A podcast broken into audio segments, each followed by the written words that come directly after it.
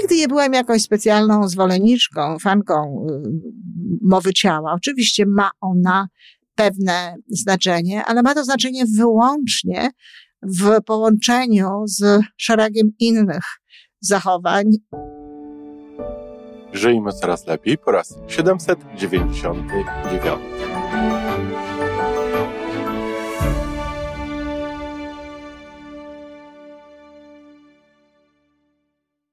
Się z pozytywną energią. Nazywam się Iwona Majewska-Piołka. Jestem psychologiem transpersonalnym, wspierającym rozwój osobisty i duchowy. A ja nazywam się Tomek Kniat. Nie jestem psychologiem, jestem techniczny, jestem adeptem rozwoju osobistego, bardzo to lubię. Razem tworzymy podcast, właśnie ten, którego słuchanie powoduje, że naprawdę żyje się coraz lepiej. Wiemy to, bo tak nam mówią nasi słuchacze. Zapraszamy do wysłuchania kolejnego odcinka i mamy nadzieję, że nowe głosy dołączą do tych, że warto nas słuchać.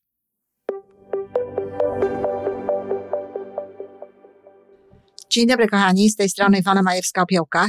Dziś chcę się z Wami podzielić taką refleksją, która myślę może być ciekawa. Otóż e, oglądałam film, w którym jeden ze specjalistów mowy ciała, człowiek, który mówił o tym, że skończył e, socjologię, że skończył psychologię, opowiadał tam jeszcze o różnych swoich e, dokonaniach i o tym, jakie to ma przygotowanie do tego, żeby się tutaj wypowiadać, żeby warto było go słuchać. I przedstawił drugiego człowieka z Australii, który, ciekawostka, znaczy ciekawostka, nie, nie zdziwiło mnie, że tam są takie osoby, bo oczywiście, że są, ale człowieka, który miał do czynienia z FBI, i też oczywiście o, jest mnóstwem różnego rodzaju mm, osiągnięć jakby obdarowany, to znaczy sam sobie załatwił. Oczywiście prawdopodobnie go tak bez powodu nie obdarowywał. I rozmawiali o fragmencie filmu z uroczystości pogrzebowych królowej Elżbiety. To był taki fragment, który prawdopodobnie, jeśli ktoś oglądał te uroczystości, nawet jeśli oglądał fragmenty, ja oglądałam fragmenty tych uroczystości, nie oglądałam jakby wszystkiego, ale to widziałam i widziałam kilka razy.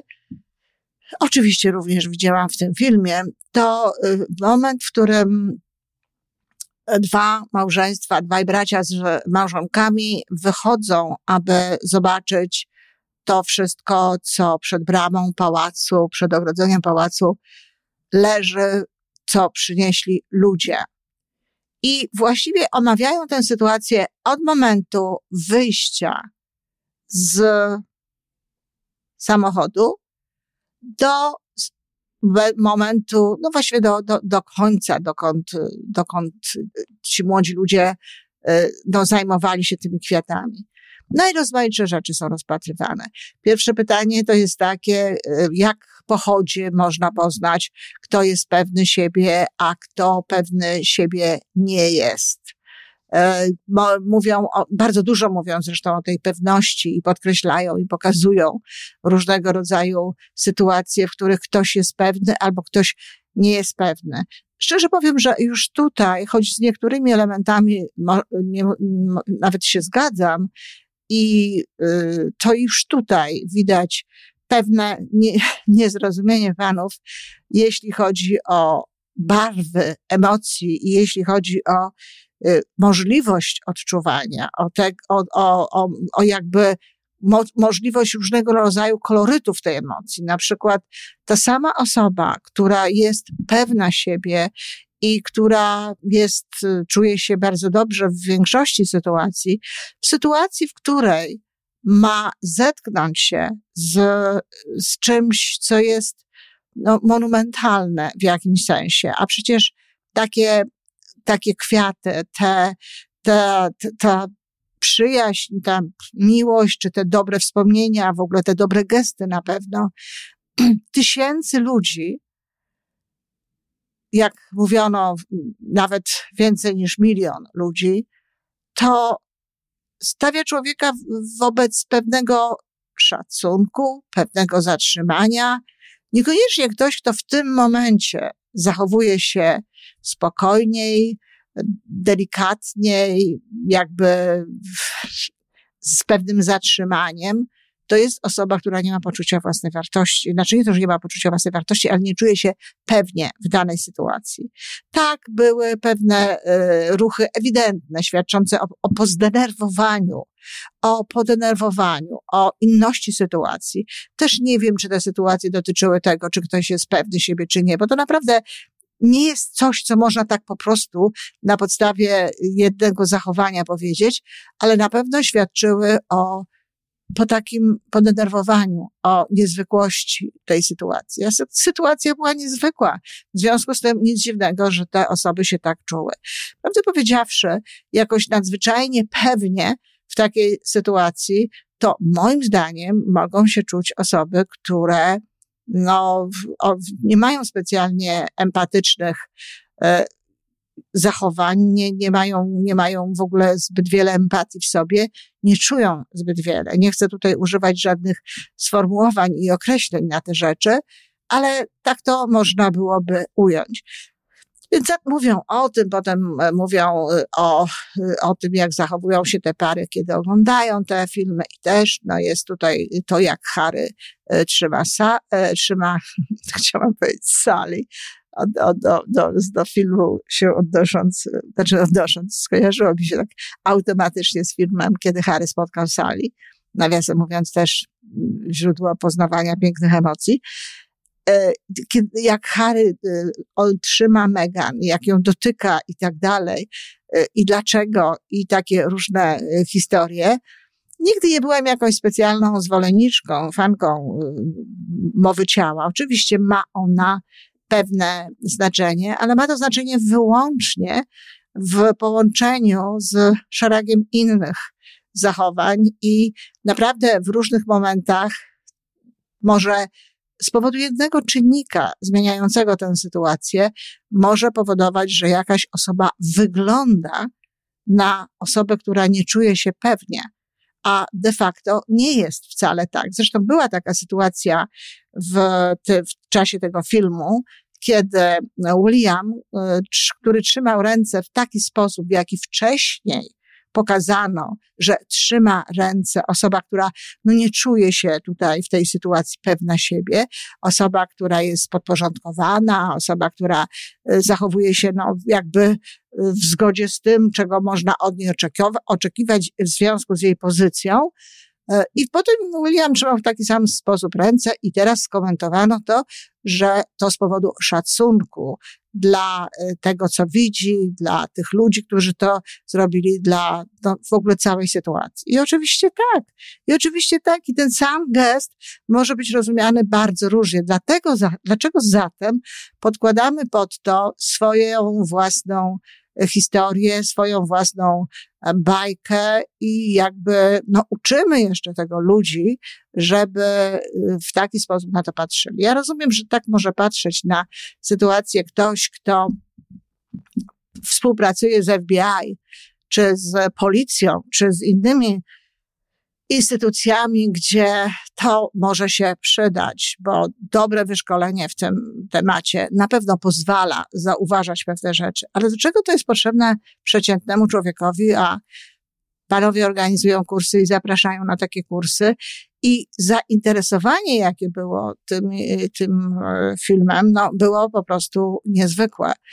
Um, ten sam gest można tłumaczyć bardzo różnie i ten sam gest może być różnie odbierany, może pokazywać wiele emocji, że już nie wspomnę o tym, że istnieje i prawdopodobnie takich e, właśnie form zachowania, form mowy ciała na dworze królewskim trochę jest, że istnieje po prostu pewien kod, pewien układ rąk, którego się uczy, pewien sposób nawet patrzenia, e, to, taki, taki, którego się uczy przez życie, bo są do tego wdrażane jakby te królewskie e, postaci od samego początku, a też są takie, gdzie prawdopodobnie no, ktoś daje y, lekcje, bo jest taki zestaw zachowań. Wiemy, że y, Diana miała takie lekcje. Ja oglądałam ostatnio film o y, królowej Grace, o księżnej Grace. Kelly, żonie księcia Monaco, gdzie w momencie, w którym ona zdecydowała się pełnić rolę jednak księżnej i być osobą e, publiczną, no, jakby przestała się trochę buntować przeciwko temu, aby być sobą i wprowadzać pewne amerykańskie myślenie i, i amerykański sposób podejścia do wielu rzeczy na dworze i w ogóle w państwie. Wtedy również pojawiły się osoby, które podpowiadały jej, jak ona się ma zachowywać, w jaki sposób ma postępować. I w związku z tym ta, tak, taka wyuczona jakby mowa ciała, można powiedzieć, że nie mówi niczego. Mówi tylko o tym, że ta osoba respektuje zasady, respektuje to, no, w czym się znalazła, co z jakiegoś powodu wybrała. Podsumowując ten fragment, bo właściwie nie to, prawdę powiedziawszy, spowodowało chęć, moją chęć podzielenia się z wami, ale przy okazji chcę też o tym powiedzieć, więc podsumowując to, naprawdę mowa ciała i to, jak się ludzie zachowują, nie może być jedynym elementem, na podstawie którego oceniamy jakby zachowanie. W różnych sytuacjach ludzie mogą się zachowywać różnie, nie wiemy, co w nich jest, nie znamy wszystkiego, co wszystkich jakby czynników, które są tutaj spowodowane, a do tego jeszcze nie wiemy na ile pozwalają sobie na szczerość w tej mowie ciała. Dlatego, że nad mową ciała można zapanować. Zresztą panowie, którzy chcą uczyć tych e, ludzi i proponują te kursy, no proponują przecież również to, aby ludzie zachowywali się w taki sposób, żeby wyglądali na bardziej pewnych siebie na przykład. E, zatem, jak wiadomo, no, pewnych rzeczy można się nauczyć. Ja osobiście uważam, że wyuczenie się również pewnych rzeczy, jeśli chodzi o mowę ciała, w sytuacjach krytycznych, w sytuacjach takich, w których naprawdę y, przeżywamy silne emocje, w których dzieją się silne rzeczy y, albo bardzo niedobre, albo jakieś fantastyczne, y, no, ludzie jakby nie potrafią panować nad tymi, nad tym, nad tą mową ciała i pewne rzeczy jakby same z nich wychodzą. Zresztą, no, w czasie pogrzebu też mieliśmy pewne takie, y, takie zachowania czy dowody na to, jak to ciało wymyka się spod kontroli ludziom, którzy byli tego nauczeni. Um, chcę powiedzieć tutaj jeszcze o jednej rzeczy. To będzie króciutko już, ale panowie na koniec, co jest dla mnie dowodem, jak, jak bardzo nie rozumieją emocji, jak bardzo nie rozumieją w ogóle szerszego obrazu, skupiają się na ciele, skupiają się na mowie ciała, a rzeczy oczywiste, ale inne, nie dotyczące już tego fragmentu, uchodzą ich uwadze, uwagi. I to jest często niestety spotykana sytuacja. Ktoś się koncentruje na jakimś elemencie, koncentruje się na jakiejś sprawie, sytuacji danego człowieka, na przykład na tym, że ta osoba w młodym wieku straciła ojca, albo że, y, czy, czy matkę, albo na przykład, że miała jakąś tam traumę w dzieciństwie, poważną jakąś y, traumę w dzieciństwie, bo niektóre rzeczy, które słyszę od ludzi, o, kiedy mówią, że jest to trauma, to co, co nie jest trauma, to są normalne wydarzenia, jakie towarzyszą człowiekowi w życiu, ale mają faktycznie jakąś e, poważną traumę, to zamiast popatrzeć, zapominają o tym, że oprócz tego w życiu tych ludzi działo się, działo się zdecydowanie więcej i było o wiele więcej. I zajmują się po prostu tylko tym i czasami zajmują się tylko tym w terapii, czasami zajmują się tylko w tym, rozpatrując jakby e, czyjeś, czyjeś losy, czy określając jakiegoś człowieka. I tutaj był taki moment, kiedy e, ktoś zapytał, ktoś powiedział, ten jeden z tych panów, który prowadził całą, całą tę audycję, e, powiedział, e, że no, ma takie wrażenie, że ten ból, ten, ten, ten smutek jednak po śmierci Dajany był większy niż teraz. Po pierwsze, co to jest w ogóle za porównanie i co to jest w ogóle za podejście do sprawy? I oni się zastanawiali, panowie, nie wiem, czy w tym wypadku, że to są panowie, to nie, nie, nie jest takie ważne. Nie wiem, spróbujcie, jeśli, ma, jeśli jesteście w takim miejscu, że możecie natychmiast napisać, zanim ja coś powiem i słuchacie tego, to drogie panie, odpowiedzcie na pytanie tak bardzo szybko, zanim ja zacznę mówić, dlaczego to jest tak, jeśli w ogóle, że śmierć Diany była towarzyszyło więcej smutku, więcej rozpaczy, więcej e, bólu jakiegoś niż śmierci królowej Elżbiety. Tak szybciutko. Mam nadzieję, że ktoś zdąży to zrobić. Potem, kiedy ja już będę o tym mówiła, to specjalnie nie ma to sensu, ale zawsze można się do tego odnieść i można jakieś dodatkowe rzeczy włożyć.